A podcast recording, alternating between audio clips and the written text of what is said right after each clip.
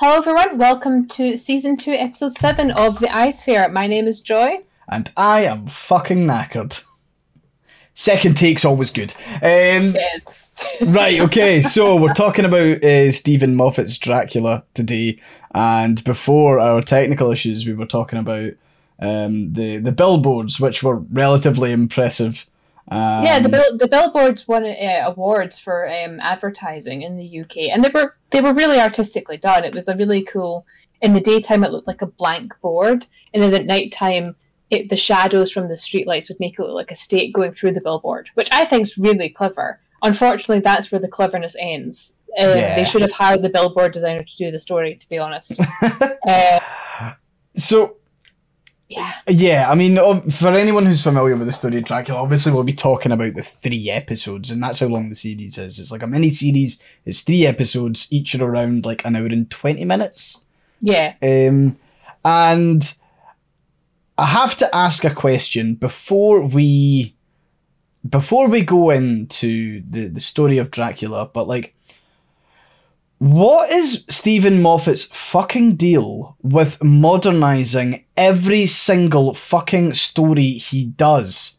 It happened with Jekyll and Hyde. It happened with Sherlock, and it's happened with Dracula. Stop it! Fucking stop it! It doesn't make the story more interesting. It being set in the modern times. It it's boring.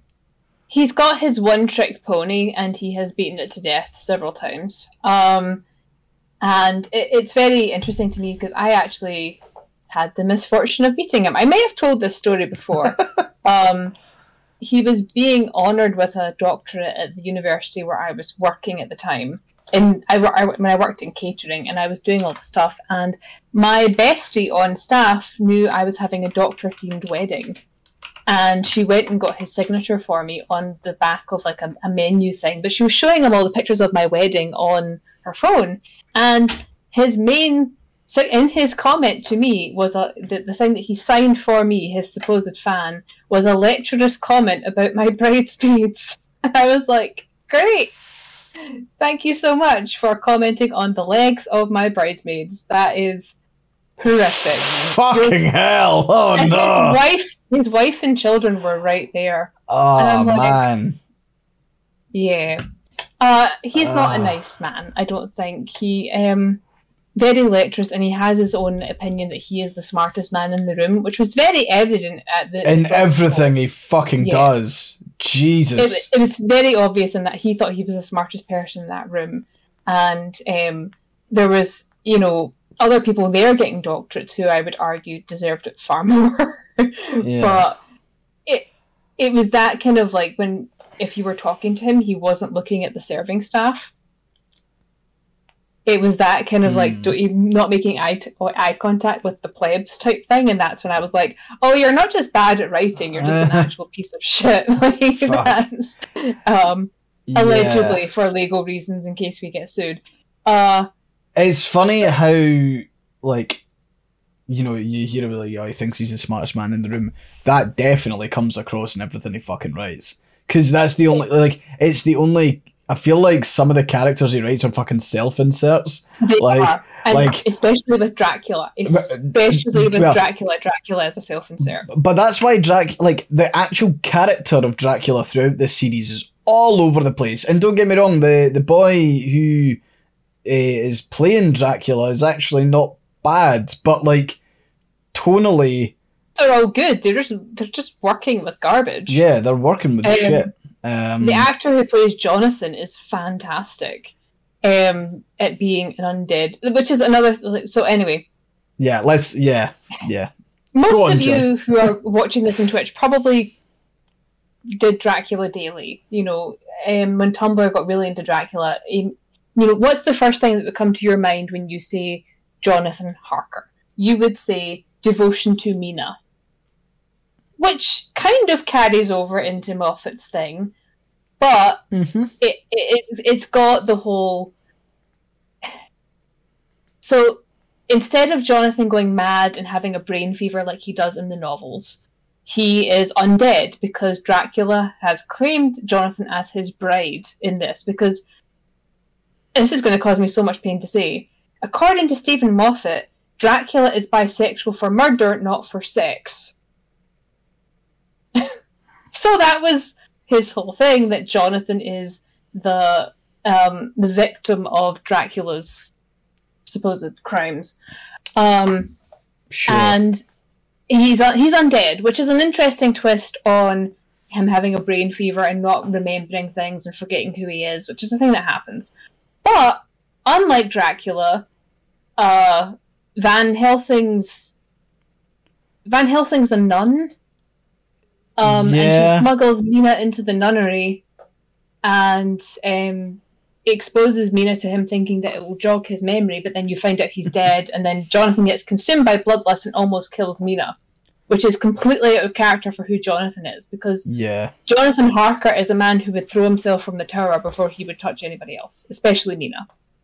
And it is Moffat's desire and need to make everything as dark and edgy as possible when it doesn't need to be. You don't need Jonathan Harker to be dark and edgy. You have fucking Dracula right there. Yeah. Um, and it's it's not. It, is commenting in chat that isn't even Dracula anymore. It's not Dracula. It is Steven Moffat's ego inside of a vampire story that he has the audacity to call Dracula. Um, and then it it ends with uh, that that I can so okay I can tolerate the sassy nuns. I can tolerate the the the air quotes feminist nuns that are very sassy and they, they they're trained in martial arts. I can I can almost tolerate that. Yeah. Um, Uh, but then you have the the Van Helsing, who's she's the descendant of Van Helsing, and um, she's very much she doesn't have faith in God, but she hasn't she has enough mystic arts and knowledge to defeat Dracula or whatever, and it's just such a weird.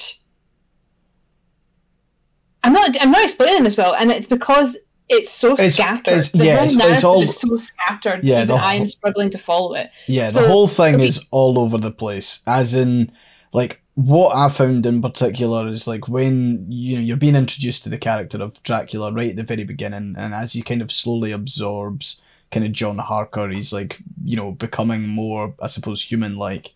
Um, but from scene to scene, it looks like they're going for a completely different. Like sometimes he's Dracula's portrayed as a very kind of classic horror kind of character, and then other Yeah. times there's elements of like you know he's kind of more like sexually deviant as opposed to like terrifying as a as a creature, and then you've kind of got him also being like kind of charming, almost a little bit of Sherlock kind of like kind of There's so much Sherlock, and it's- there is it's so much. They, they fucking- even reference it. yeah. It's, The nun at one point is like, "Oh, I found Mina by my references in London. I know a smart gentleman." Ho ho ho! And it's yeah, like, yeah. "Oh, you just had to work in BBC Sherlock there, didn't you? You just yeah, couldn't let that project go, could you?" something that Um, should have died. Well, that was actually a big selling point for the show itself. It was the creators of BBC Sherlock was the kind of like the strapline to Dracula, and it was painful to to watch. Um, strongest episode for me was actually the second one though, but I think that's because it Yeah. played more like a murder mystery. Um, It, like- it it really does it delve into the kind of the dynamics of that kind of um, Sherlock and John Watson. Like it is, it does fall back into familiar territory, and again, that's because Steven Moffat is a one-trick pony. yeah, Um, he's very good at certain characters. He's not good at deviating from that at all. the Um, The thing that Yeah. frustrated me about so episode two actually takes place on a ship traveling to London, I believe, or somewhere, you know, in the 1880s, yes. in the eighteen eighties. Um, it, And- it holds it holds fairly true to the the novel in terms of they're on the ship, they're on the Demeter, they're heading towards London, uh, and then it just goes completely off the rails. yeah, Um, it was like the thing that annoyed me the most about it was the like the smugness of the twist that wasn't really a fucking twist. Like the whole the whole episode was oh who's being kept in room nine or whatever on the ship, um, and it turns out to be the nun, which was just so like, yeah, sure. Yeah. So just to recap for anyone who's not seen it, in the end of the first episode, you have the the the sassy talking Van Helsing nun sacrifices herself so that Mina can escape. Because Yes. for some reason she pulled Mina into this Nunnery. Into the nunnery. Um, and Dracula takes her up on it and he goes for the nun. And then the next episode starts and he's heading for the ship and everything else. Also, Jonathan Harker's dead. He killed himself. So that's a thing. Well, did he Um, kill himself or did like it was like Dracula used his body and then burst out of it, and that's how he Yeah. that's how he got Mina to yeah. There's like obviously they're playing with like vampire lore to a degree, like Which I can. There's there's certain fun. parts of it I can respect. There's a lot of um the kind of old Hammer horror stuff, which you can really tell is Mark Gatiss coming through because he's really big on the old Hammer horrors, Mm. and um, it, there's a lot of good horror elements in it, but it it's not held together by cohesive plot points, which is where it falls down. And then Aye. when you get to the second episode, it's this whole like, you know, the mystery of who's in room nine. Well, you're thinking to yourself, well, obviously it's going to be Dracula's coffin. yeah, And it's not, it's the nun. He's taking the nun with him to England for some reason. And yeah. it yeah, it's very it's Is and of course like him and the nun throughout the episode are playing like chess, and she's it's like in her mind she's having in her like mind she's palace. Sh- in yeah, her mind yeah. palace. Oh fuck! It is. That's exactly what it is. Is she's she's dueling Dracula to find out the story, and you know, like she's apparently so focused on the game that she doesn't see the bigger picture. That she's actually on the ship in room nine. So he's like telling her what's happening, and it's again, it's kind of like that. It's just Steven Moffat smelling his own farts. Basically, that's how it felt. Like you know, there was just it was deeply like deeply unclever. there's there's a word for you. Yeah. Um, and it, it's but it's the rest of it's kind of like there are good elements where you can see Dracula Hmm. being very clever and manipulative, like when he's talking to the old woman who it turns out he's met before. yeah, and there's some other parts as well where you, you you can see him as the predatory character which is which is what Moffat is building him into and it's Dracula is supposed to be a predator he is supposed to be a charming charming predator that is canon it's just the fact that Moffat intentionally for marketing purposes came out and said oh he's bisexual but only for murder why don't you know like uh, why was that a necessary thing to say it's Dracula. Dracula can be sexually Yeah. ambiguous without you having to say he's only bisexual for murder. Like he's it, Dracula in canon in the novel is sexually ambiguous. Yeah. You know, it's it's implied that he goes after Jonathan. There's scenes where he takes Jonathan to bed and Jonathan wakes up undressed. Yeah.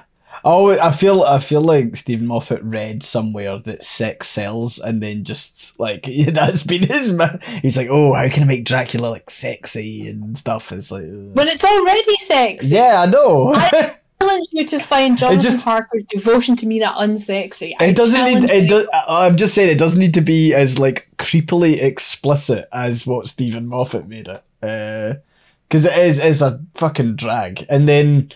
I suppose at the end of end of episode two, the battle. I'm gonna call her a battle nun because that's basically what she is. She's like a she's a warrior nun, um, and she she blows up the Demeter, and um, Dracula gets trapped in a coffin, um, and it sinks to the bottom. in the of the bottom ocean of the ocean. Yeah. and then and then 120 years pass and you've got fucking um you've got Helicopter like he- yeah. you, yeah you've got helicopters you've got like the proper humvee trucks um, that are obviously like part of some sort of like mercenary company they're at a beach like just like honestly the the demeter like fucking sank like a mile offshore. No one's apparently ever found the wreck in that time.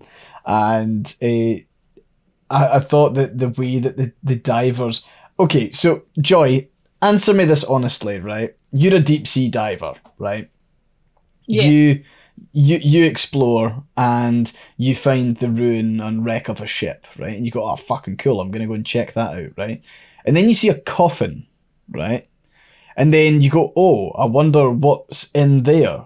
So you open up this coffin and find a perfectly preserved body, right? That hasn't been eaten by all of the fish in the fucking sea, right?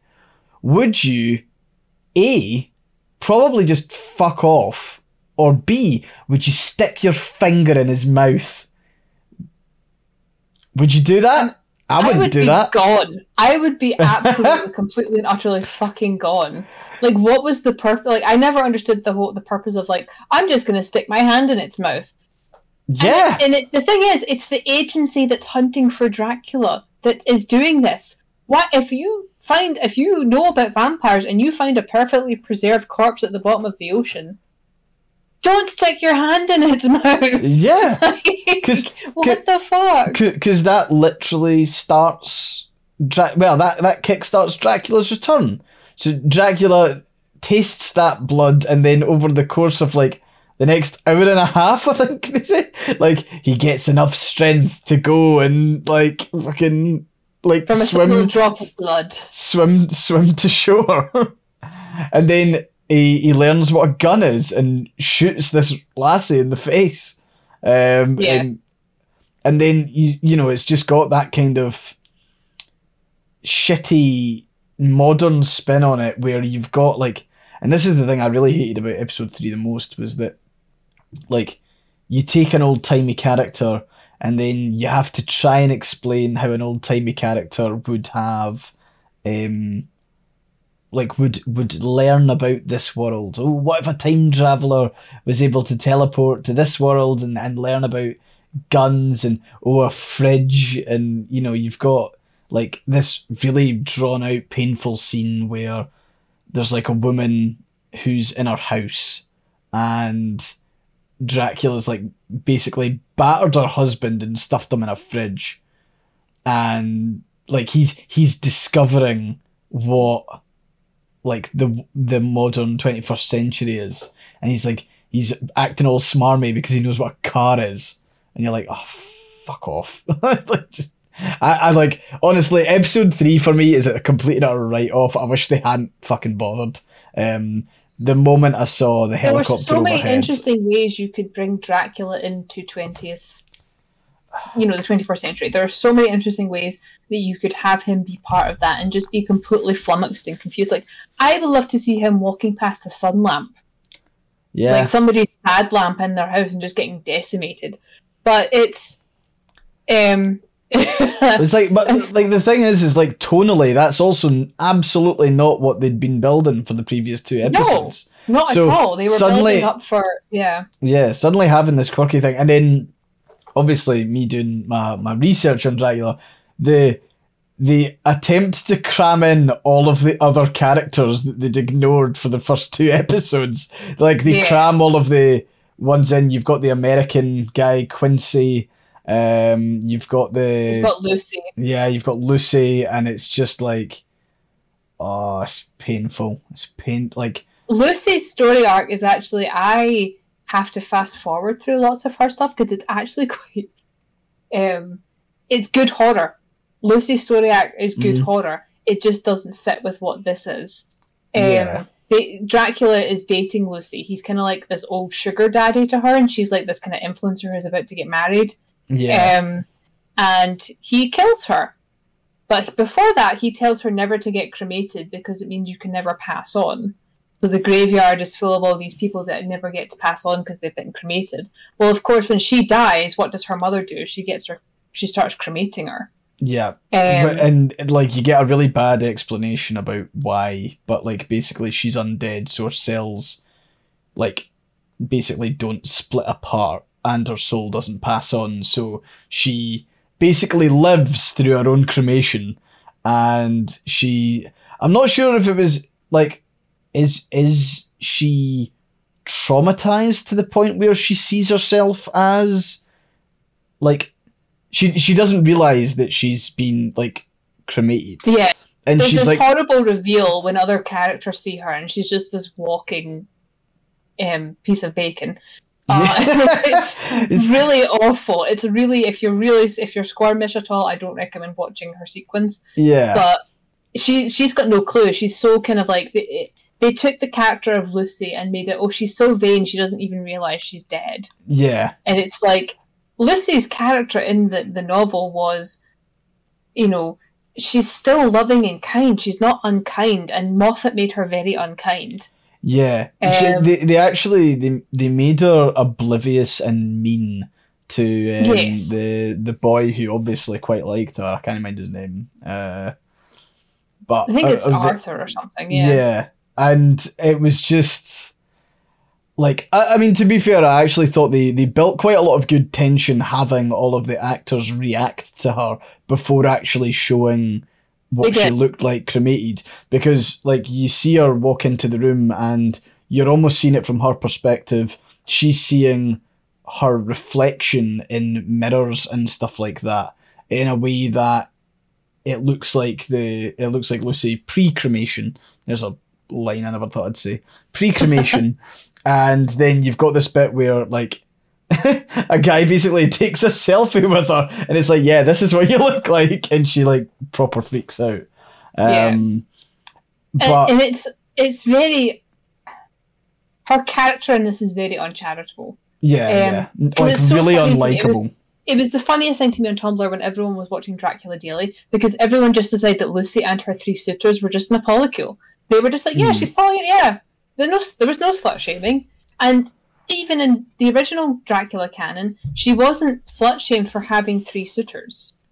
Her this the slut shaming and the, the fear over female sexuality only happened after she'd been killed and she'd been robbed of her humanity and she and then she became the manifestation of Victorian fear over female freedom and sexuality. Mm. That's when that happened. There was, you know, the men in her life that were fighting for her hand or whatever. There was never any, oh, it's her fault that she's got three suitors. It's, oh, she's so wonderful to have three suitors. yeah, there's But there's a, Dracula turned it into, no, she's just, she's a, she's a cheater. She's a slut. She's all these horrible words that he called her. And I'm like, there's there's a really annoying character dynamic that um I I can't pinpoint all the examples, but it's like so it's like such a trodden like kind of trope. But they like she goes clubbing with her like gay best friend, and it's always the gay best friend who like calls her a slut, Yes. and like you know has an aside. Oh, like you know people will be talking about you. Oh, you're so slutty, and it like kind of passes over as a like a kind of giggly joke, and it's just I fucking recoil at shit like that. I really I hate that dynamic where you've got the kind of like re- like good looking lassie, and then like the the gay best friend who just like fucking talks down to her and treats her like shite. It's like because it's condescending as hell. I just I didn't I, I it's, it's Yeah. so wild to me that the 21st century iteration is more misogynistic than the Victorian one. yeah yeah it's funny that. I, how much of a fuck up do you have to be that you make Bram Stoker look okay? yeah. Like I just like as you know as um Tundra's pointing out in the chat as well. In the novel, they weren't even fighting over her; they were just letting her decide. They were like, Yeah. "Yeah, she's she's a she's a, a good looking woman. She's smart. She's lovely. We'll just let her decide who- which which of the three of us she picks." And- and there's genuine heartbreak when she dies. And I feel like um, Quincy's character in this is really kind of unjustly done because he's like portrayed as a total cunt, whereas like in Yes. the in the novel, does he not like go and fight for her? Basically, does he not try and like, or does he not try? and Um, fi- no, he goes and fights Dracula, and he's actually portrayed as being quite brave. Does Do you mean not? Quincy? so Did you say yeah, Quincy there? did I say yeah? 'Cause- Did. I say someone else? I don't know. There, there's three of them, but Quincy is the American cowboy in the Yeah. originals, and he is the one that dies because he dies. To, he dies saving Mina because he doesn't want Jonathan to lose Mina the way he lost Lucy. yeah, yeah. Sorry, so he's a very it. heroic, very, and he's aware of vampires because in the novel his horse got bitten by a vampire and he had to kill it or something. I don't know.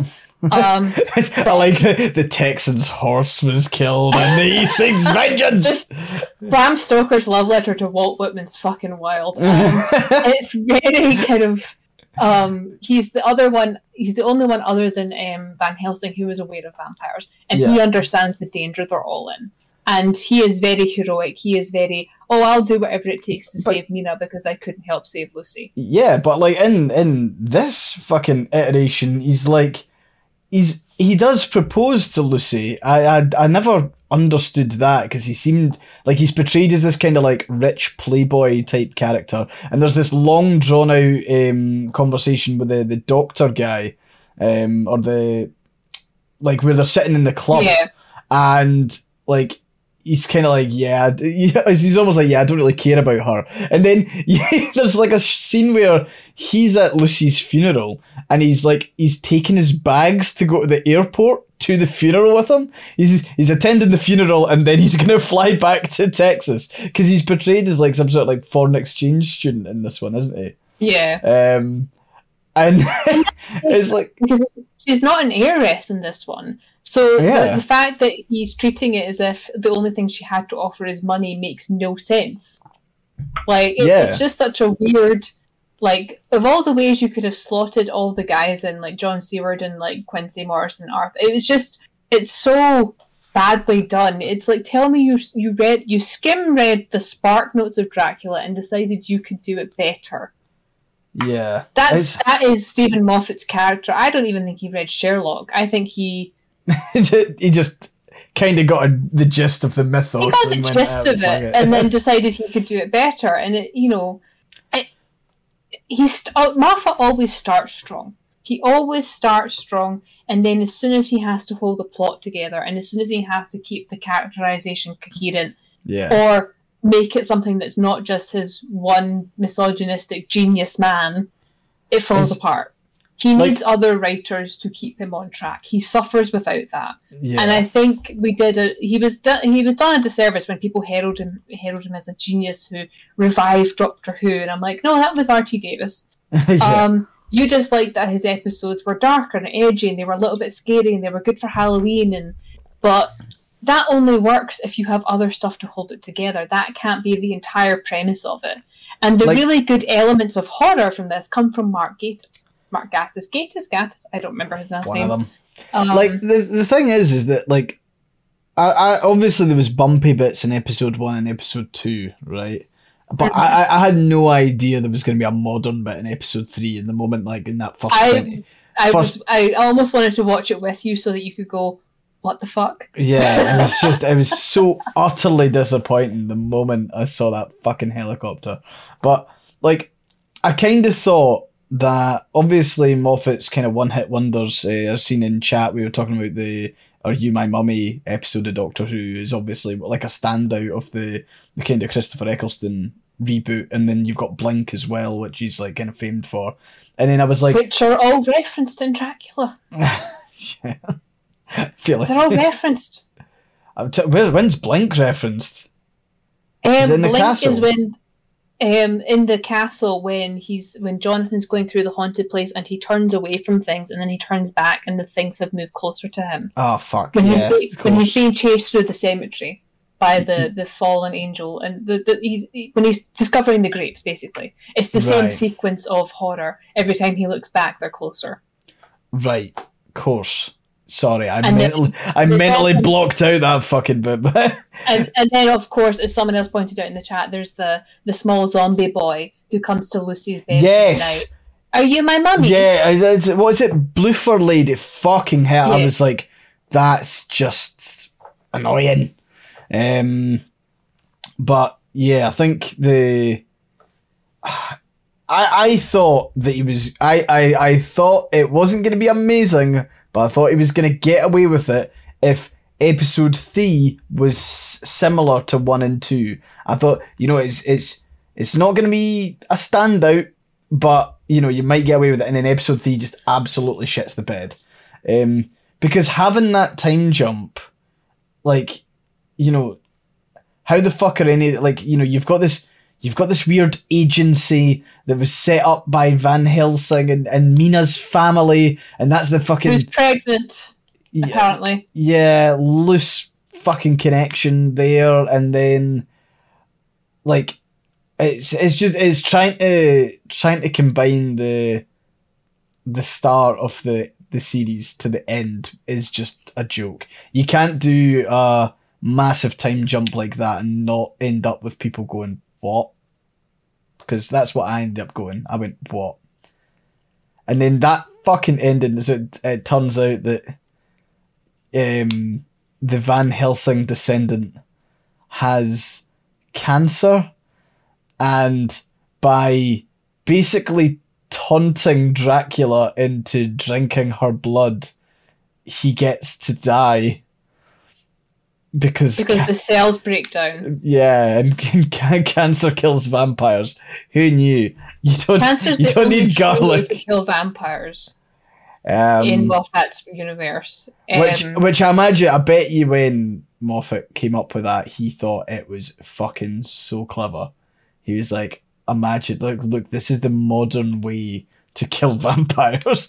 you, you fucking make them, make them drink cancer. just just for to reiterate in the chat for everyone currently going through the five stages of grief yes that is how moffat kills dracula in this it's not staking it's not garlic it's not sunlight even though those are all things that he's shown to be vulnerable to it is drinking cancer because cancer breaks down the cells which is how he explained to lucy that the undead can't die Yeah. And then, the, oh, well, the annoying thing about that is that at the end, it turns out he's actually fine when it comes to the sun. Yeah it's all psychosomatic Yeah, he's basically so. but the weird thing is, is like she's she's trying to explain it to him, and like the whole thing we've kind of not really talked about is that like Dracula absorbs the kind of memories and knowledge from the people who he who he devours, and she kind of explains that that's the reason why he's developed psychosomatic issues when it comes to sun. But it's like surely all these people could go into the sun, right? yeah Like But it, it really makes no sense because it's it's not even the the sun in the first episode with Jonathan. It's not even the sun that gets him. It's the cross. It's the sun shining off the cross that gets him. Well, that's what. No, well, that's what I thought it was. That that's like see when uh, thingy Harker is like standing at the top, and then Mhm. Dracula recoils. I was like, the sun's hit his his cross, and is like beamed it towards him. But that's psychosomatic as well, is it not? Yeah, everything is. He's actually completely invulnerable except for cancer. That is the only thing. And the thing is, he's he, he- it's portrayed as he's happy it's happening because he can finally be free. Sorry, sorry. The cross thing isn't psychosomatic. It's like he he recoils from the cross because it reminds him that he can't die, and it's like Oh, he- he- right, Like yeah. he, he instead feels great shame. He's like because the Van Helsing's like telling him at the end. It's like. Yeah, all of your family, uh, you know, died on the battlefields, and you'll never get that chance, and you feel shame. That's why whenever you see a cross, you remember that Jesus was able to die for our for our weird for our for our sins, and You're like jealous of Jesus because Jesus died. and it's like Dra- Dracula didn't know Jesus. It's not like it's not like his best mate got to die on the cross. It's very very fucking It is strange. so weird. It is such a tell me you don't understand religion and or any of the lore you're playing with, and then you have Steven Moffat's writing style. And, Um, I mean. uh, Tundra in the chat, Jesus pretty famously didn't stay dead. yeah, exactly. The fucking um, the other thing that I thought was really weird. So you've got like it doesn't just show Dracula like biting Van Helsing's and drinking her cancer from her body. Like instead, it cuts to this like really weird scene where they're like basically on this kind of like like nice velvety kind of bed and they're like they're they're embracing each other and It's so weird. it's, it's so weird it's like the It's fucking like American. What is uh, what was that? Um, American Beauty, like with the the weird velvet and like the kind of like the soft lighting and the rose petals. It almost looks. It's supposed to be like a lover's embrace. Yeah, it's, it's a lover's embrace, and, zero sexual tension to get them and like, I mean, he's he's naked and has his cock out, whereas like you could tell that the actress who was Van Helsing was like, "Can you at least like drape it round me?" So I'm not like, so I've got the covers. Uh, but yeah, it was a really weird way to end it, and and then it just ends. Like then the credits roll the As the moment. credits roll. Like yeah, that's it, done. No, nothing is tied up. The secret agency is not tied up. Um, Jonathan Harker's descendant is never tied up. Nah. Um, it's just JK, this whole time you've had psychological issues, Dracula. It was like the, the, the, the real the real barrier to Dracula's world domination was his mental health. Which I mean, fair enough. Um, but uh, see, funny thing, the woman who plays Mina is uh, Galadriel in The Rings of Power. She is, yes. Um, which I was like, I recognise her from somewhere. She does look quite different. I think she's she's playing quite a like a meek character. Like like Mina's quite like nervous Which- and which again, Mina is not a meek character. no. It's, it just annoys me so much. Like I, Drac- I, Dracula has my heart. I mean, it's no surprise that I like vampires, but the, the biggest thing from the books is that Mina is, you know, after Van Helsing, everyone knows she's the smartest person there. Yeah. She uncovers everything. She's the most stalwart. She's got the most strength. Even when she's turned into a vampire, she's turning to Jonathan and saying, "Look, you're gonna have to kill me." And Jonathan's going, "No, I'll I'll follow you into hell. I'm not gonna kill you." But she is the adamant one. She is Van Helsing called her the light of lights. She is the strongest female character. She is female virtue personified. She is strong. She is capable. She's smart, and her husband will follow her into hell. Mina Yeah. in this is very cringy, um, very kind of meek Like- and mild, and just doesn't have Meek and mild, but also like yeah, like n- yeah, naive as well. Um, you know, you've I I kind of hate the thing in horror where like someone's just like clearly got no kind of common sense. Like I think if I was, I'd like to think if I was in like a horror situation, there's like some things that I would obviously be immediately skeptical and on the defense about. Um, but she kind of gives the benefit of the doubt, and she's like, "Oh, don't worry, Alan. I'll invite in uh, her her uh, partner or fiance, John. Jonathan Harker. Yeah. Jonathan Sorry, Harker. Johnny. Yeah, Johnny. Johnny boy. Oh, Forgive me. and- Johnny, who is also Dracula's bride.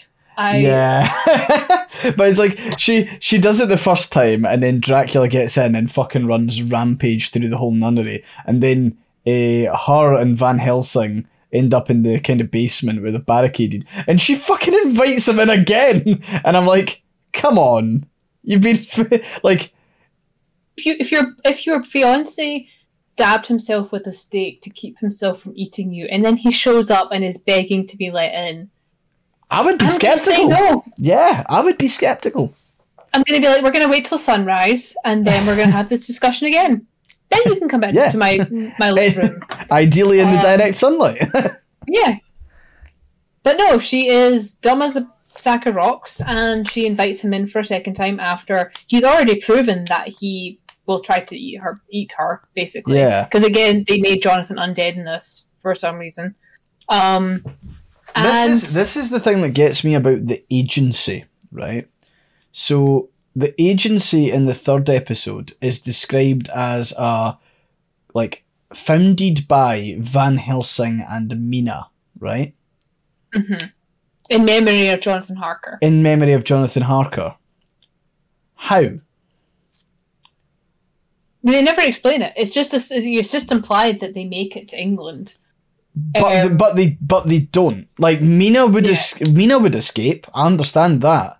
Van Helsing's on the on the Demeter though. when it blows up. where it blows up and she dies. She is she sacrifices herself. Wait, is it not implied that she's the original Van Helsing in the modern one? It's just that she lied and said she was the descendant. Did we? Is that not what that is?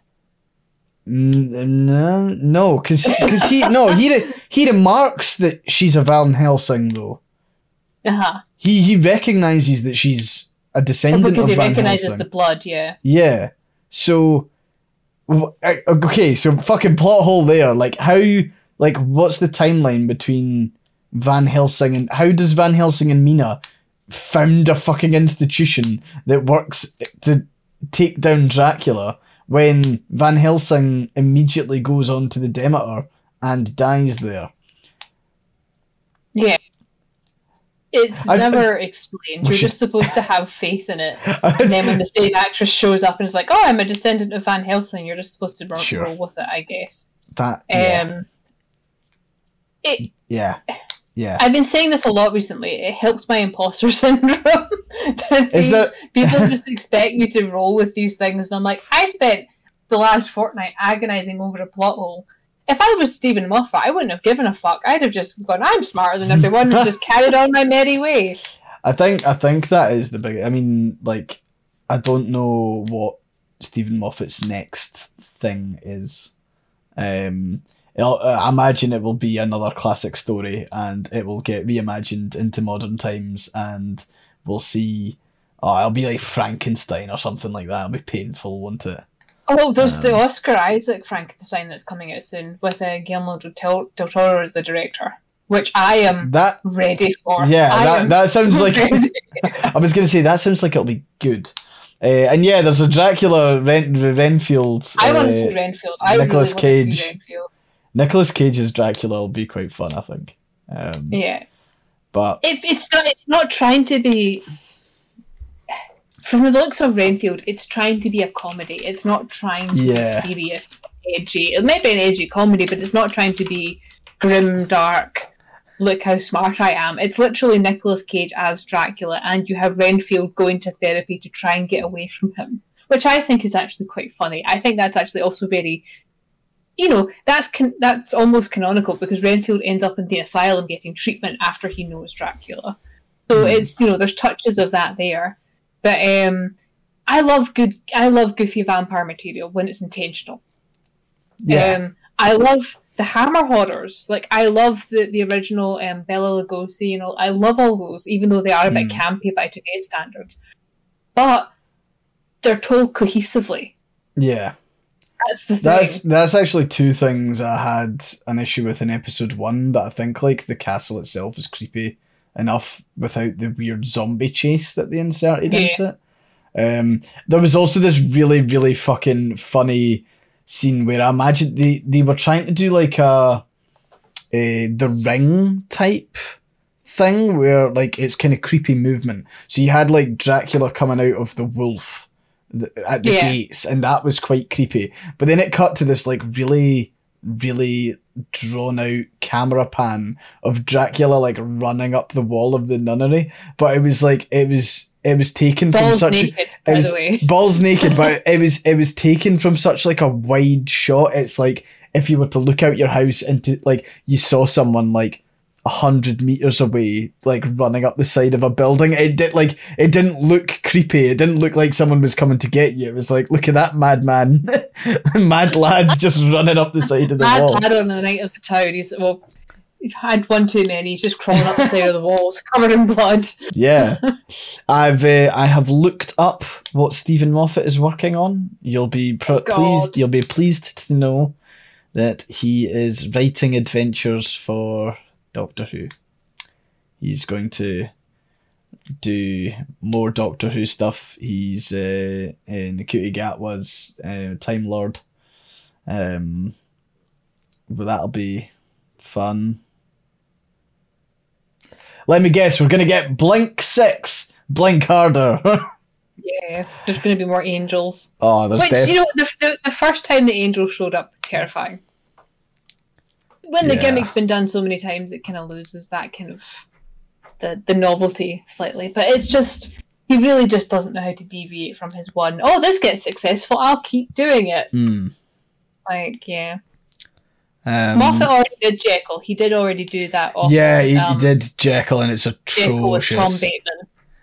The uh, Again, he's a hit lord who thinks he knows better than everyone. yeah, the editing on Uh, that is atrocious. The editing on Jekyll and Hyde is very not good. Um, it's interesting. I'm, I'm, I'm just I'm I'm panning through his Wikipedia page. Um, I'm actually gonna direct something about uh, Steven Moffat's life. Um, and I'm just gonna like fucking like ad lib it from what I get from his Wikipedia. Um, he's the thing is the thing that I really like. Just I'm not a fan of Steven Moffat at all, but he's fucking. He's like he's so BBC it hurts. Like he's like Yeah. B- BBC to the fucking core, but he's like he's that kind of like wanky creative BBC person. Um, and he's like, I think his wife's a BBC executive. His mother-in-law Which is a is the- BBC the reason executive. He gets one of those jobs. Yeah, and it's like Uh, his Yeah. mother-in-law's a BBC executive, and he's like, I feel like he's that kind of guy that like turns on his Scottishness when he thinks that it's like beneficial for him because he's from Paisley. he's from Um, Paisley. You wouldn't know it. yeah, I feel I feel like he, he he proper toggles it on and off when he when it suits him. I reckon he's he sits in fucking London bars and he like absolutely pumps the brakes on his accent. Um, no, unfortunately, he's Scotland's. He's, he's Scottish. He's, yeah, it's the kind. I'm trying to think. Is there is there actually a worse like Scottish output from a creative perspective? Apart from my streams, um, I will fight you on that. There is nothing wrong with your stream.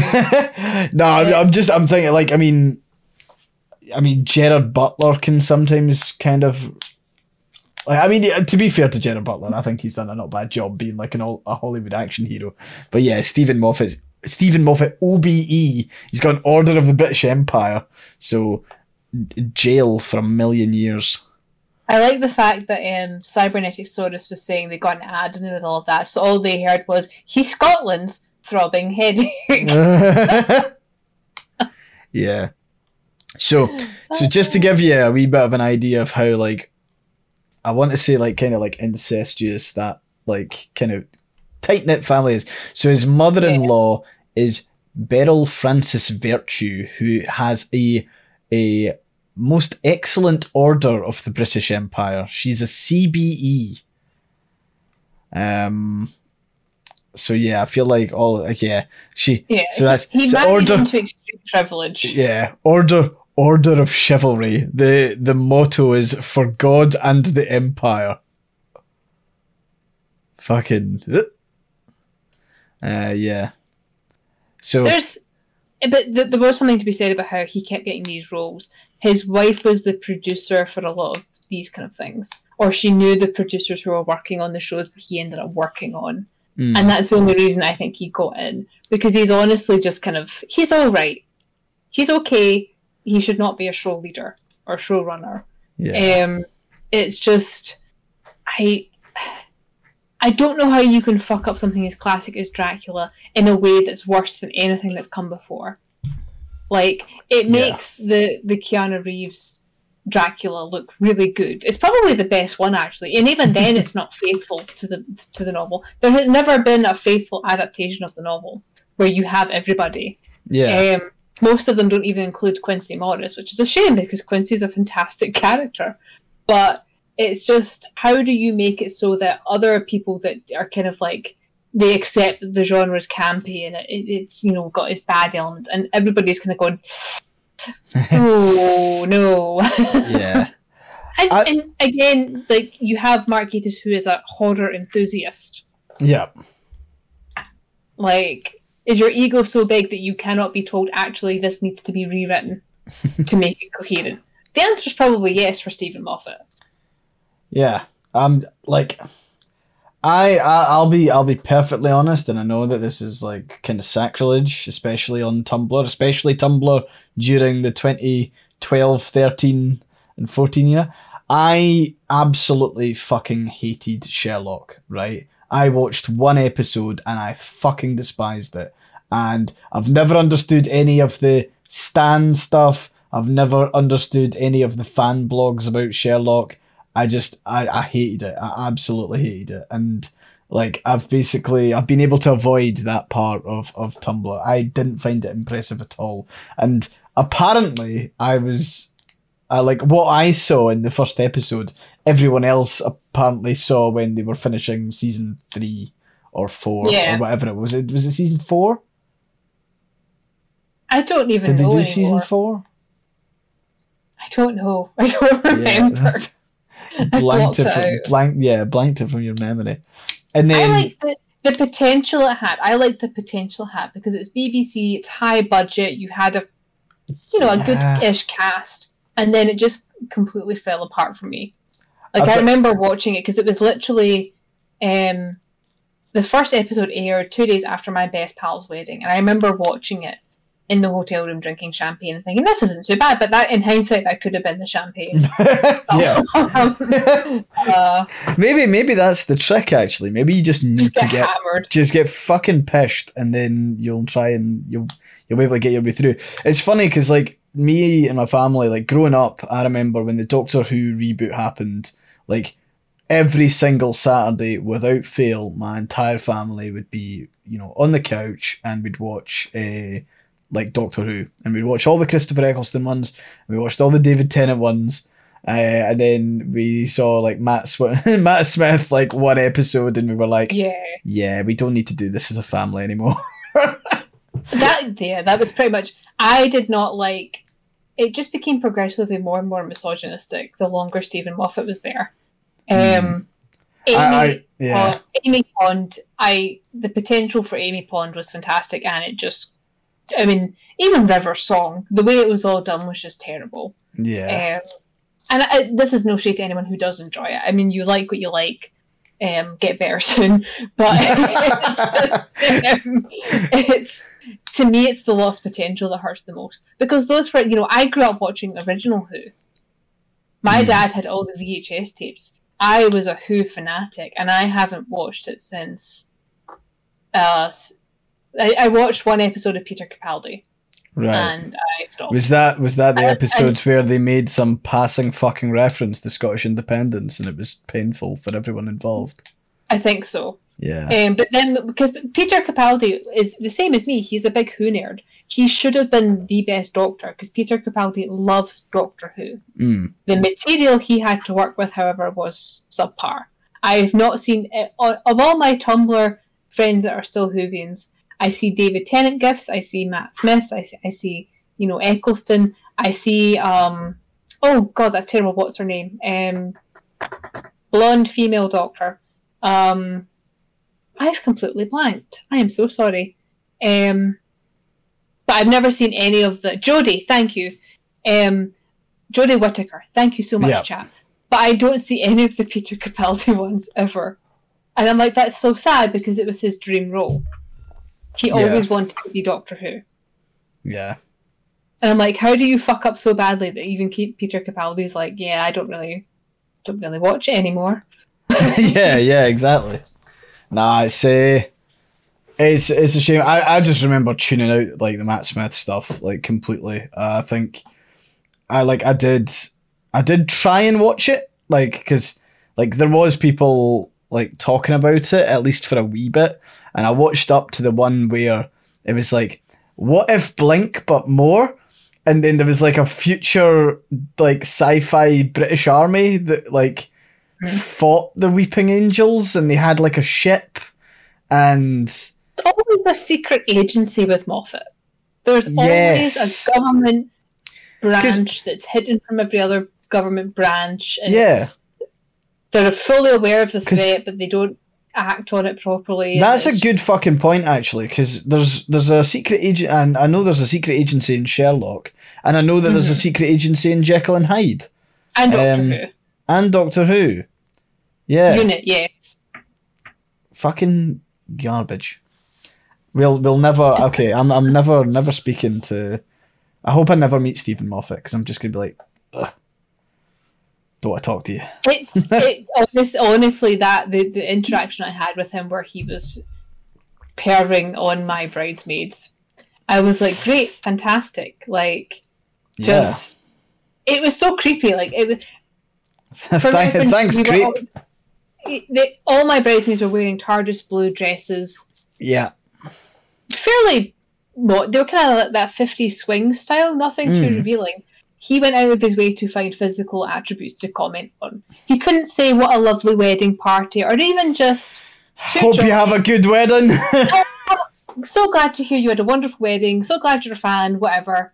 And I felt terrible for my, my bestie at work who went out of her way to get this autograph for me because she was so excited because she got it for me. And I was left holding it like, wow, that's horrible. He just used that opportunity to perv on my bridesmaids. My we were how old were we? Time twenty four, whilst his forty something wife is sitting there with their kids looking on.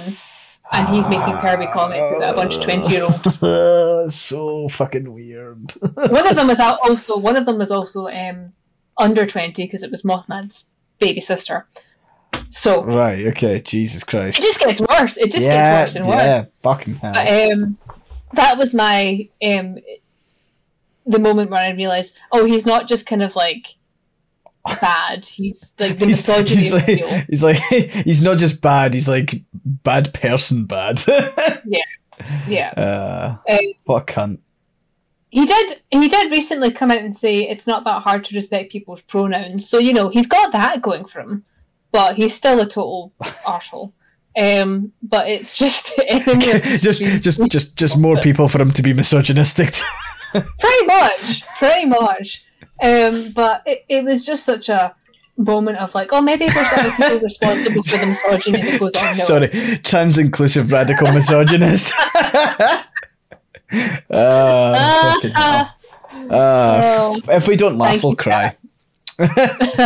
um, but yeah, um, aye. So I, I, I'm I'm done with Dracula. I like thanks thanks for the pain, Joy. Um, You're was- welcome. It's, it's yeah. payback for making me watch Figaro. Yeah, you, Um, you, do know that like next week's my turn to suggest something now. So you're We're, we're playing a game next week, so no, yeah, yeah, I know, no, no. I'm saying two weeks from now. I've, I've already. Oh, I'm gonna find something. I'm gonna find something bad. in two weeks, in two weeks' time, Renfield's out, so. Ah, right. I feel like the ball would very much be in your court if we just covered vampire content. vampires for the rest of the, the rest of the year. No, we Yeah. won't do that. But yeah, your turn next time. We'll see Yeah, what psychological damage you can inflict. yeah, we'll see what we get up to. So, what have you been doing this week, Joy? Uh, besides Um, making me suffer over Dracula. we I've been getting the hardbacks ready to ship. I've been doing Nice. what the last few couple of the hardbacks that are going out for Patreon. So if you are a patron and you happen to be listening to this, please check your spam folder because apparently they're all going into spam. Um, I also have been doing a lot of other little bits and projects here and there with um, the next book. So that's that's my I can't talk about it, but that's what my life is currently consumed by. Um, what's Lysandra's asking in the chat? What's a terrible werewolf movie we can watch? That's a good one. Um, Twilight. Werewolf of London. Twilight. We could go for that one. We're not no Twilight. Twilight. Twilight. All of them. Every single one. I did not survive Crucifix Nail Nipples to get dragged back into Twilight. Yeah, no, I've no. done my time. no, it should be. That's exactly what we should do. No, it's not. Um, no, I can't watch that. I, I can't watch that because how many films are there? Five. I think so. Yeah. Because We could always go back and watch Fifty Shades of Grey. Ah, really, People and people that followed me from my old streaming days all currently having flashbacks. That was the one we were watching that to see how bad it actually was, and the entire chat safe worded and we stopped the movie and watched something else. um, what was the That- safe word? red. We just used the Red. stop. Red. It red. Red. The entire the entire stream was just like everyone screaming red, and we Yeah. just ended up Yeah. stopping. O- Okay, I'm gonna But, use it. um, I'm gonna use it now, so we don't need to. That is vetoed. We're not doing that. Yeah, I, I don't like. I think there's probably better stuff out there that we, that, we, that can we, we can watch uh, rather than Fifty Shades. Um, yeah, definitely not a film that I'm particularly interested in. Uh, don't know. Never, never seen myself in the shoes of that guy. I don't know what the guy's name is. Christian Grey. Yes, n- I don't. I don't see myself as a Christian Grey type person, to be honest. Um, I mean, he's. I so when I was when Crucifix Nail Nipples came out, or when I was editing Crucifix Nail Nipples and stopped it from coming out, everything was a Fifty Shades spin off or a Twilight Ah. spin off, which is the same thing. And you had so many people writing inaccurate BDSM, harmful BDSM, and it was the bane of my existence because I was the kink safety expert on staff. Mm. Um, my my publishing house literally paid for me to go to kink conventions and safety awareness conventions, oh, nice. so that they so that they would not perpetuate things like zip ties and Mm. which are bad because they can cut off circulation and they're very hard to get off. So there was a lot of things that when I had to, when I did all these things, um, we were getting all these books in, and you can tell the person had only read Fifty Shades of Grey, and I was having to be like, "Can we change this to something more positive and kink safety and friendly and blah blah blah?" And the author would inevitably pitch a fic going, "Well, it worked for Fifty Shades," and I'm going, "Yes, it shouldn't have." But Little Brown Publishing has no standards. Yes. Um, So how do you write non-harmful BDSM? You do it safely. Um, you can write dark themes all you want, but the thing is, the, the rate of injuries that occurred in the bedroom after Fifty Shades became popular skyrocketed. There was uh, lots and lots of instances of people losing fingers and hands um, to like zip ties, which is a prominent theme in the book. So, yeah. if anything, just don't use zip ties. That's the one takeaway from this. Don't use zip ties for anything in sex, please. I feel like Um, the like it's it's funny how I mean I imagine quite a lot of those injuries where you're kind of heteronormative kind of couples, and it's Yeah. like there's like like I, I don't know. I think if, if you want to prepare for something like that, you, like it's preparation. You need to prepare for something like that. It's like the like the, there's always the straight guys that think you can just like dive in and do anal. it's really fucking easy Yeah. apparently, because everyone's assholes a slip and slide. Um, well, that's that, that's the poison of certain porn. That is Yeah. the poison of the not seeing the certain realities of it, and it you know some of the best things I've read and also seen have been the things that include not just aftercare but the the pre-play as well. yeah. And that's this is not where I thought this conversation was going to go after talking about Moffat's Dracula. Um, it's you know Just you know, picture Steven lot- Moffat and we'll divert to something else. there's a lot to be said for the um you know showing the intimacy of it. Like Yeah. intimacy builds tension for a lot of things. Yeah. and there's you know there's a certain psychological thrill to the idea of oh yeah i'm getting prepared to get absolutely railed. Like and you know they never build up to any of it in a lot of these books. And it was my main gripe with a lot of the ones that are heralded as oh this is fantastic BDSM or kink representation. I'm going, it's not really, it's just dark romance. And dark romance is fine, but if you're going to talk about it as if it's like a representation of a community, then it should be researched. I might be biased. Um, I just because of the job I had, I was the kink safety um, person on, on staff, but um, it's just, uh, I don't know, it, it's kind of a little bit of effort goes a long way. And that's true for fiction and real life. A little bit of effort will carry you very far. Oh, I just saw you plugging Hunger Pangs in the chat. Thank you. Eh, well, nah, you can thank Tundra. I just, I just posted the link.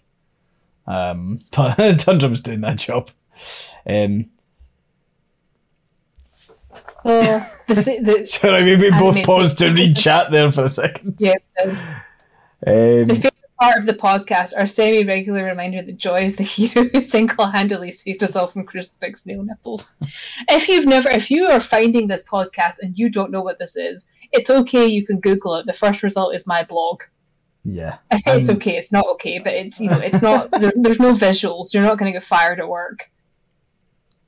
Yeah, Joy did win the poll on Twitter. Do you I want to tell us about that? Um, I so I don't check my Twitter notifications because tw- Twitter's a dumpster fire. um, someone on Tumblr actually let me know that I was up on um, Queer Liberation Library. We're running a March Madness Twitter poll, and I was up against all these multi-award-winning, hugely famous authors that had won Hugos and Nebulas and all sorts of fun things. And I was like, oh, well, well, never mind. It was nice to be thought of as the I think I'm the only indie one there. Um, and I didn't assume anything of it. I posted the link to Tumblr, and uh, Tumblr uh, smashed it. I went from losing to winning by a significant margin.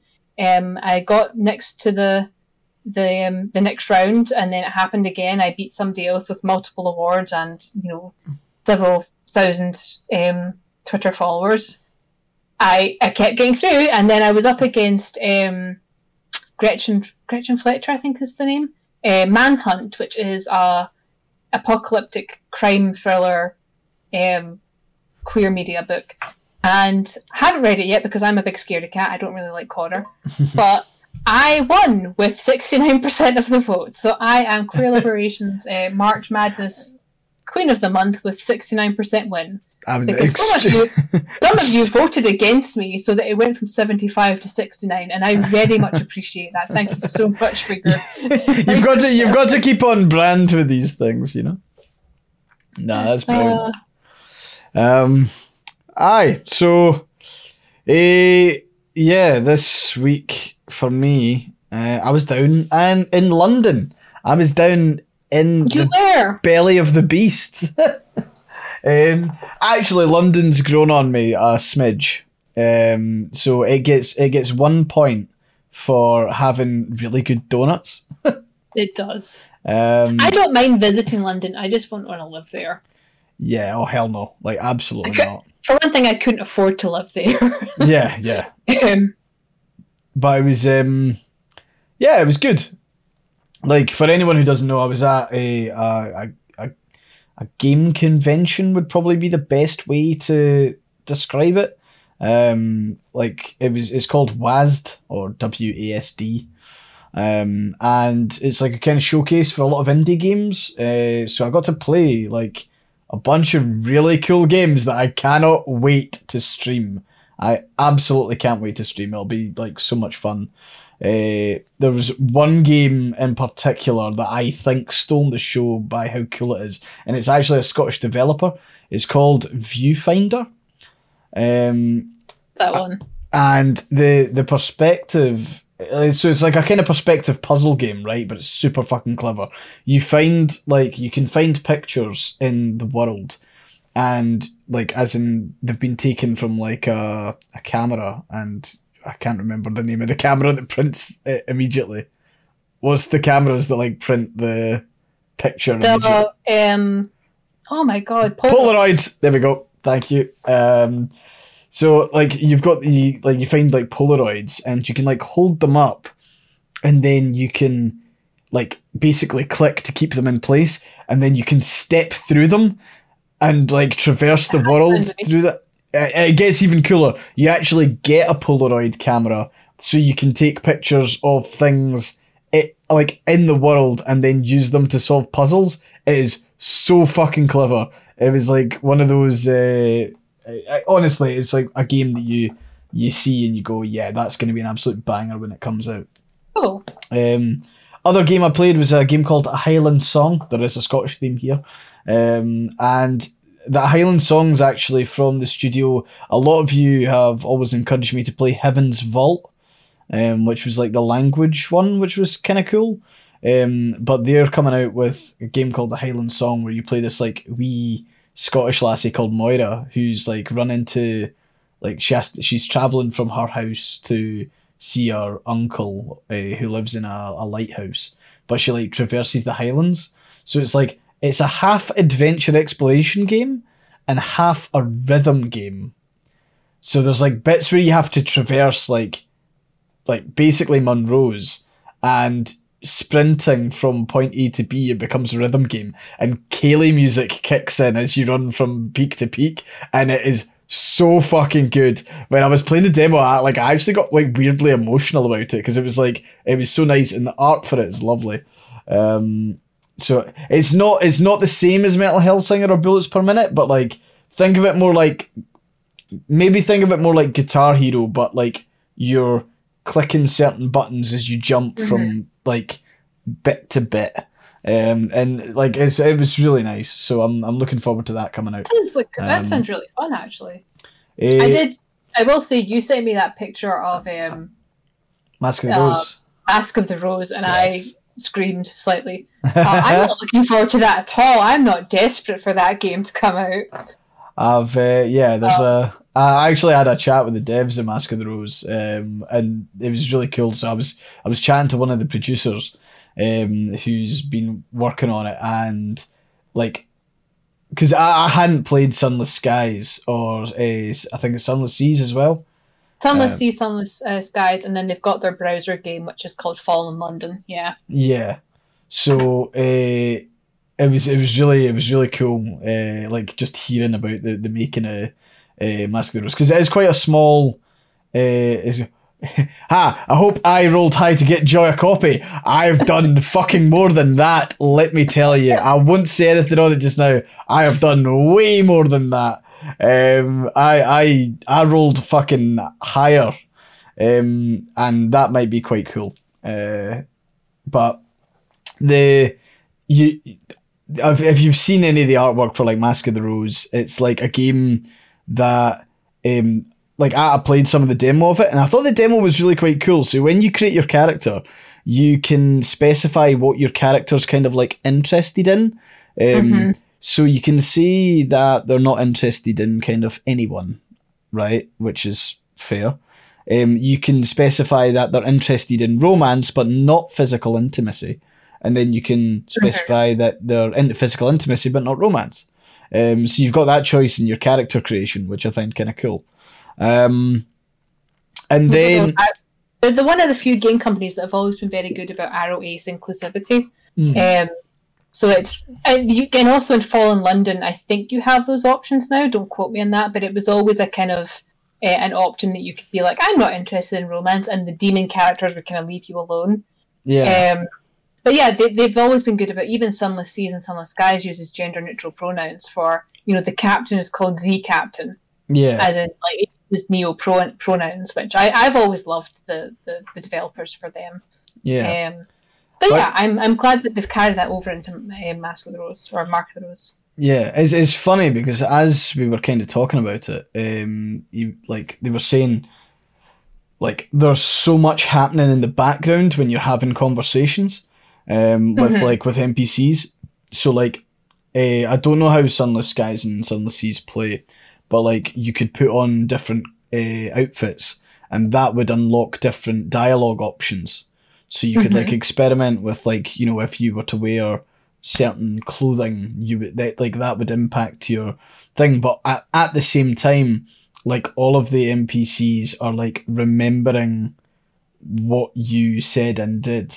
Um, mm-hmm. Like they said, you know, like the Telltale games when like it flashed up on the top left of the screen saying this so character. remember that? Y- yeah, mm-hmm. they, they said that they didn't bother doing something like that because it would just constantly be there otherwise. Yeah. It's like there's a lot it's... that the NPCs are remembering you do, uh, and a lot of that feeds into like the branching paths. Yeah, it's it's more similar to um because um, Sunless Sea and Sunless Skies, you are only ever piloting your ship yeah. And um, so this is much, much more like Fallen London. And I've yeah. been playing. I mean, Fallen. I don't know how old Fallen London is at this point, but I remember playing it before. I think I was still dating Mothman. I don't even think we're married. Was when I first started playing it. I've been playing it for over a decade at this point. It mm. still holds up as a really fun browser game, and you can pay for extra perks, but it's it's fine to just not like you don't lose anything by not paying for stuff. Yeah. Um, it, but it's always been so good, and I'm really excited to see them actually turning that aspect into like an actual game game. Um, so yeah, when you sent me that image, and I just kind of I may have like almost dropped my phone.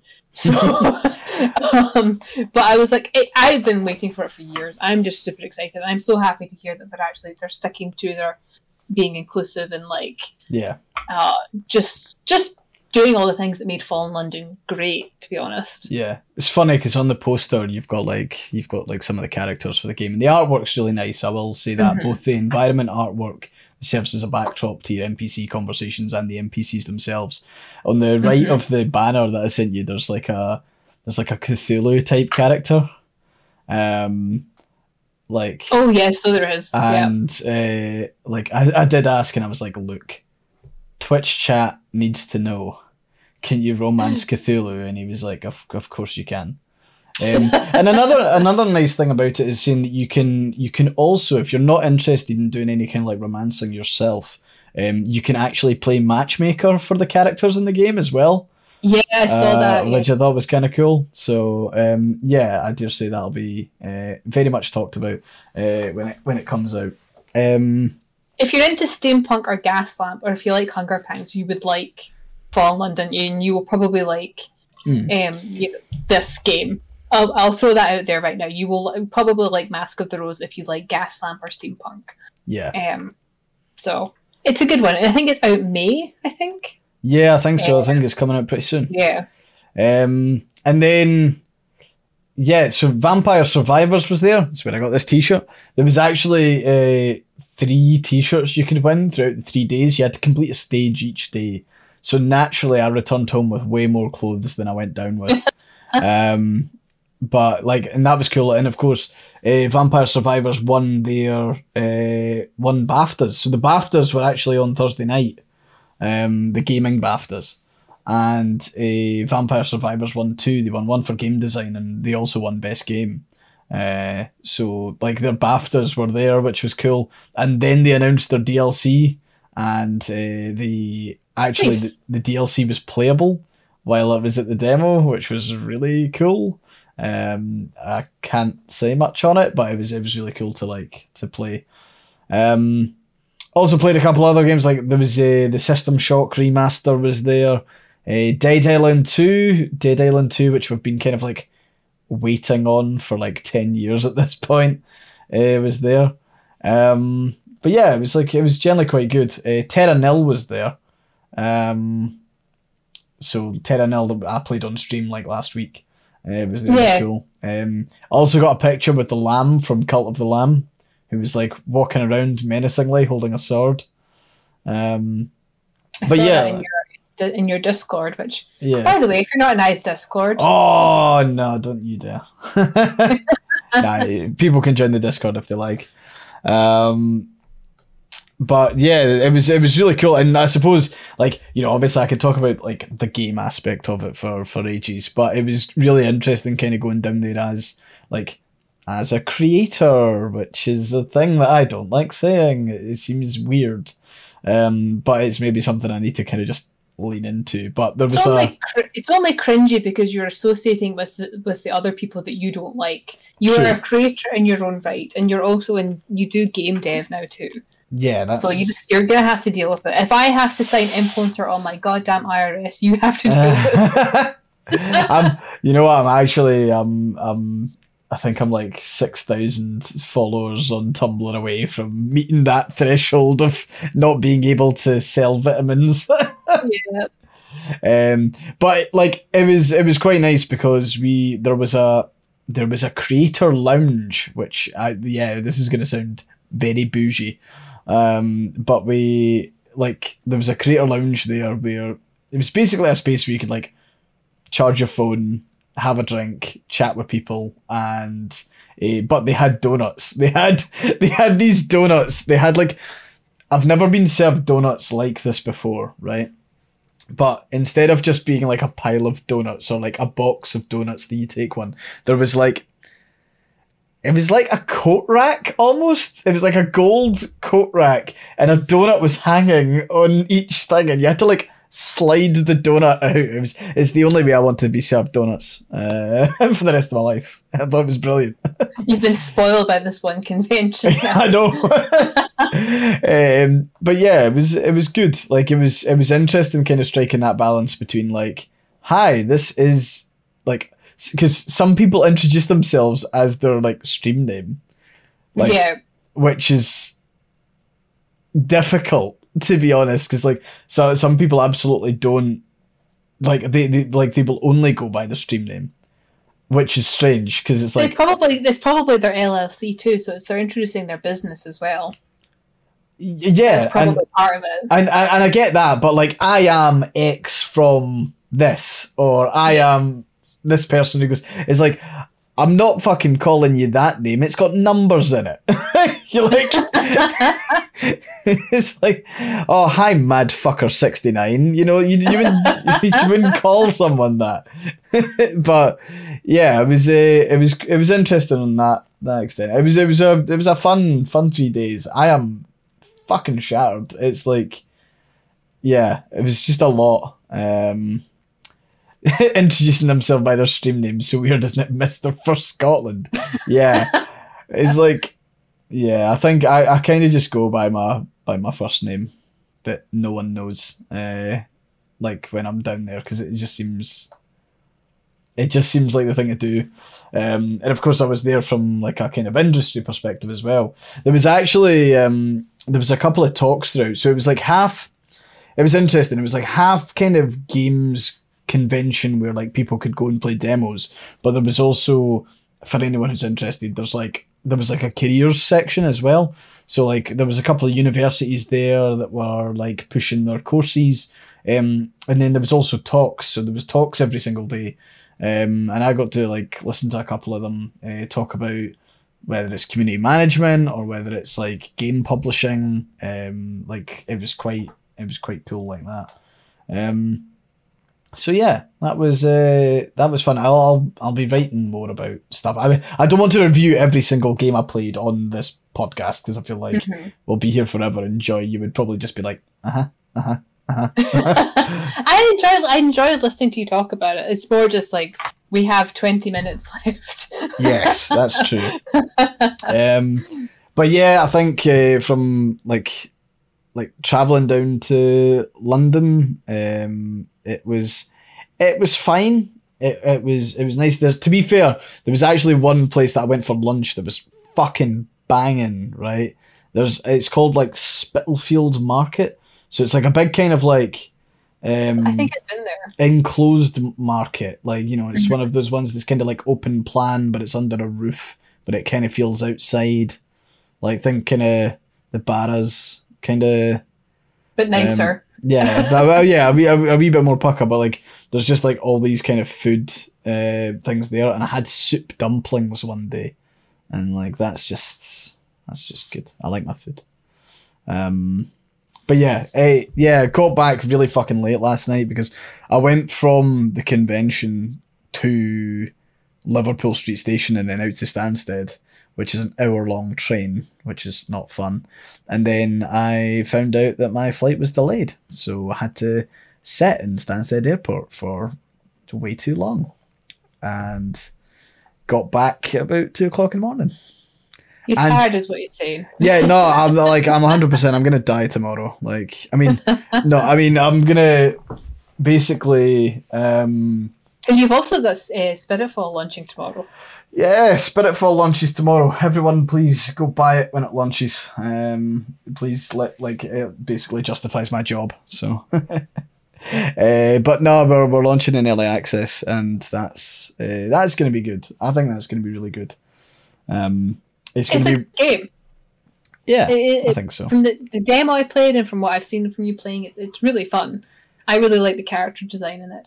Yeah, um, like the art, the yeah. art style drew me into it because anime, like, fucking hell, it was like maybe, maybe ten months ago where I got to play the demo for it, and I liked the art at the mm-hmm. time, and then I joined the team. It's gonna be really weird seeing my name in the credits, though. I'm like, I'm quite like there's a there's a young a really young Aye for Scotland playing his first video game who doesn't quite know that I'll be in the credits of a video game at some point. So it's it's a kind of a nice moment though. It is. It's a fucking nice moment. I'm looking forward to it. It's. I need. I want. I want, I'm gonna. I'm gonna make sure that when it launches, that my name is still in the credits. I feel like they they might take it out. I don't know. Um, but it's yeah. I'm. I'm excited for it. I think it'll be good. You should be. You've um, worked hard on it. I'm gonna be yeah, it's gonna be a, a nerve wracking day tomorrow, but uh, hopefully there's just gonna be a bunch of like streams and stuff. Um, like we've got like content creators kind of like lined up. Tons mm-hmm. of people will be streaming it on Twitch, so uh, fingers crossed. And then we'll see how we go. But uh, for anyone who is actually interested in it, it does have a discount on launch, so uh, I think it's like ten percent off. Um, are you going to be doing so I so if you actually look at the Steam broadcast just now, it is me. you'll you'll very clearly hear my accent uh, narrating my gameplay. Um, thank you very much, Tundra, for dropping that in chat. So yeah, if, like we're we're basically like it's it's a pre-recorded video, obviously. Um, and yeah, it's just my voice playing the game and it just looping like continuously. Um, but yeah, it should be should be good. Probably um, good. I'm sorry, I'm distracted by Holly Mop going absolutely mint. I know, I've, I've been watching that the, the tail tail for the past ten minutes. Very excited. She keeps going to her bowl and back up again. She thinks it's dinner time, but it's not. Ah. So. And yeah, how how what's the hour what's the what's the fucking time gap between us now? Is it six? Yeah, we're, we're back to normal. We're back to six Oh, because yeah, we're back to six. time caught up. But she got spoiled for those two weeks where it it was different because she was getting fed earlier because our stream was at a different time. So she's like, "It must be time." yeah. Nah, it's uh, aye. I'm I I, th- I think I'm I'm beginning We're- to we're slowly crash. I'm feeling it. I'm like oh I like can oh see you crash. Oh. I think we're going to call it quits. no Thank that's you so much for everyone who came today. It was really nice to see everybody after such a long hiatus. yes um, we yeah. will be trying to like I think yeah I think well our, at the moment our Ayesphere plays stuff and like this kind of rhythm's working for us because I think we're able to do kind of like fuller topics. Like I feel like we're our like Dracula today, for example, we're able to get like a solid like hour and twenty minutes out of like a topic that we've kind of prepared, and then we Yeah. go into tangents and and all the rest of it after it. Um, it's also just good for us to have a break like Yeah. that. We, we could prepare for it, but we're both really busy. yeah, So, yeah, Like, how do we fit this in and still keep it fun so that we're not just like, oh, it's Sunday. You know, yeah. like, I, I never want to wake up and go, oh God, it's Sunday. I want to be like, yes, it's time to go eat magic mushrooms in the forest. Like that is what I, I'm looking forward to next week. Um, Whenever we prepare for a f- like a film or a TV, I mean, I like when when you told me about Dracula, I was like, right, okay, and I binged it in like one sitting, uh, which was which was good. Um, but yeah, allow- allowing us to actually have that time is really really appreciated, and obviously the Ayesphere plays stuff. Um, you know the like we will be changing the game. We won't just be playing the forest. Uh, I'm not sure if we're planning on changing the game for this week or whether we're doing one more forest. Uh, eh, we were trying to finish it and we were really close, I think. It depends on what we log in and find. yeah, my my my gut tells me we're gonna lose all of our stuff again, but well, we'll find out. Well, maybe we can maybe if test it it. comes to it, we can just play the raft for two hours. It's fine. Oh God! right, yeah, we'll do that. um, sound, but we'll wrap up the stream there, folks. If you're listening to us on any kind of podcasting platform, thanks very much. Um, we are seeing our episodes kind of slowly climb in terms of uh, the number of times like kind of listened to and the number of people listening to it. So it is really appreciated. Um, and of course, you can also catch us on YouTube where you see the the video um, and you can see our facial expressions. You get to watch me freezing, and then you get to watch my dog in the background. If that's like, what more could you possibly want? To be honest. Yay. Um, so yeah, we'll uh, we'll wrap up there. Uh, if you're in the stream, don't go anywhere. We will be probably hanging around for like ten minutes or so afterwards. Uh, but until next time, folks. See you later. Bye bye.